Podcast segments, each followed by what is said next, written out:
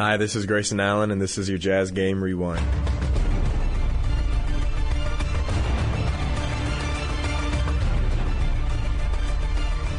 Hey everybody, Amanda Smith here. Thanks for stopping by. Well, there was a new but familiar face in the Jazz lineup tonight as Kyle Korver made his second debut with Utah after playing here for the organization from 2007 to 2010. And yes, his 14 points and shooting were big for the Jazz, but it was the spacing that opened up when he was on the floor that helped guide Utah to a 119 to 111 victory over the Charlotte Hornets. Let's go ahead and take a listen to his first minutes with the team and a 14 to 6 Jazz run to end the first quarter. Here's David Locke and Ron Boone. And the best shooter of the Utah Jazz just got a pin down, came around to curl, caught, fired, and hit a three.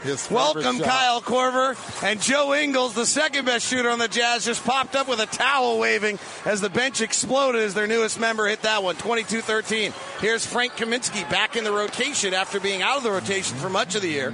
Misses on the left angle. Here come the Jazz in an early push. Pass down low to Gobert. He's got Kaminsky pinned, but he misses the little left-hander, and Frank gets the rebound. Kaminsky at center. The muscular Bacon in at power forward with Kemba and Tony Parker in their backcourt. They're going to try to play fast. Push out by Parker, no good. Rebound Rubio. Looking around, he sees Korver on the left side of the floor. Couldn't find him. Now works off a Gobert pick. Pulls into a mid-range jumper. Short. One for four tonight for Rubio. 22-13. Walker attacks. Rubio fouls him. And got hit in the knee a little bit with that foul. Yeah, this is Tony Parker's kind of game. I mean, he, he, he's, he's very fast, great mid-range shooter, don't you think? Well, that's where he made his hay on that little free throw line jumper off the low pin down from T- Tim Duncan. That may have been moving every time, or at least seventy percent of the time. Make that higher if you want. Say eighty percent of the time. Here's Walker. Now they have three small guards on the floor, so this is a really fast lineup. Walker penetrates. Gobert's there. Kicks out to Kaminsky. Fires the three. It rattles out. Rebound comes down to Gobert. This is what they meant by they want to move. Here comes Royce O'Neale. Kicks to Crowder in the corner. Sorry, Ron. They look like they had early action going.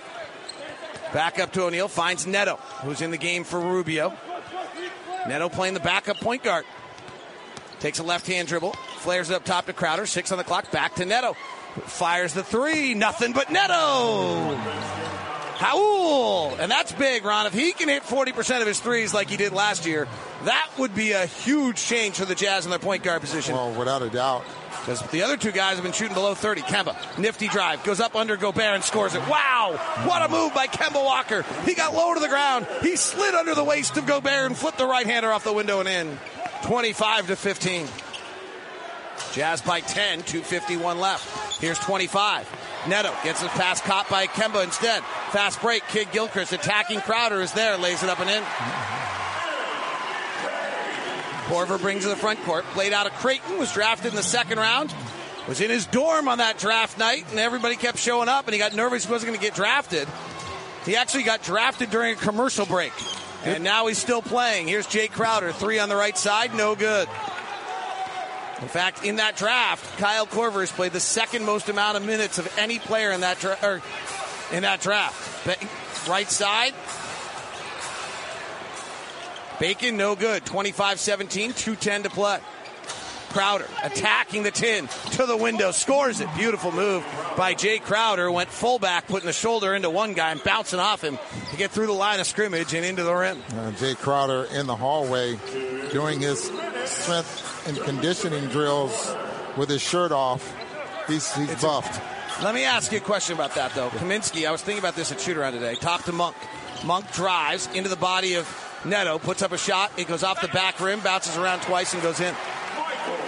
Can you be a good shooter and be that buff? Uh, well, Carmelo proved that you could. All right, how about a long range shooter? Because Uh, none of the good shooters are that strong.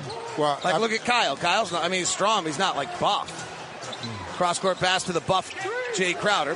Throws away a bounce pass into Kaminsky as Gobert releases position. Here comes the pass to Tony Parker. Picked up by Korver. There's some veteran play right there. Six time All Star Parker. Works in the lane. Kicks to Monk. Fires the three offline. He's a terrible corner three shooter. Four of 25 this year. 27 19. Neto spins in the lane. Two defenders there. He's in a bit of trouble. Falling to the ground. And a whistle and a foul.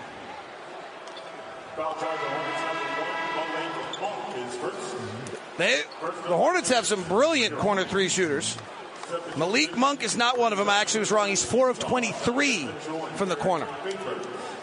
Now, when Batum gets a corner three, or Jeremy Lamb gets a corner three, duck, because they're both over 50% for the season.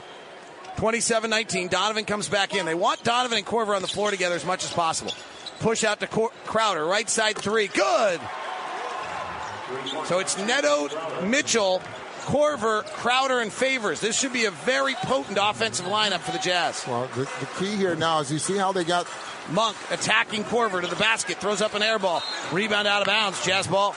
They really have the Hornets scrambling. I mean, they're moving their bodies and they're moving the basketball, and, and they're getting some pretty good looks right Well, now. the Hornets have no rim protection. That's the weakness on this team. Donovan attacking the basket, bounces to the corner to Neto, rotates to Crowder. He takes a step to his left, fires the three, and got it. Jae Crowder's feeling it tonight.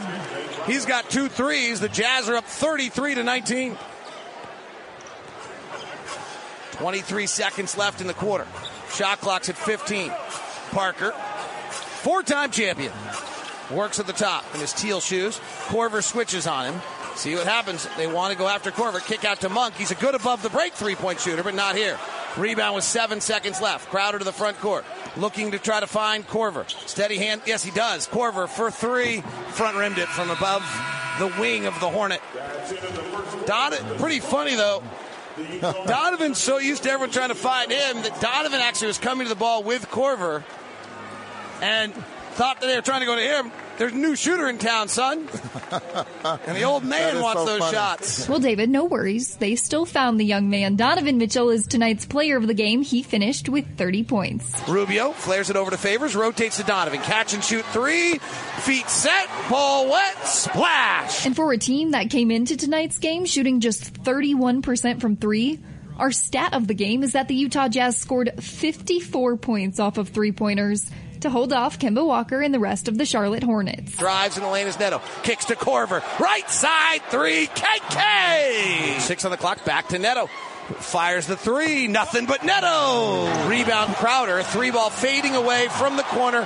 What a shot. Baseball outlet by Ingles. Steps behind the three point line. Fires and says, Dennis Lindsay, I am the best shooter in the world. Well, your next shot to decide the best shooter on the Utah Jazz in person here at Vivint Smart Home Arena is Tuesday when they take on the San Antonio Spurs.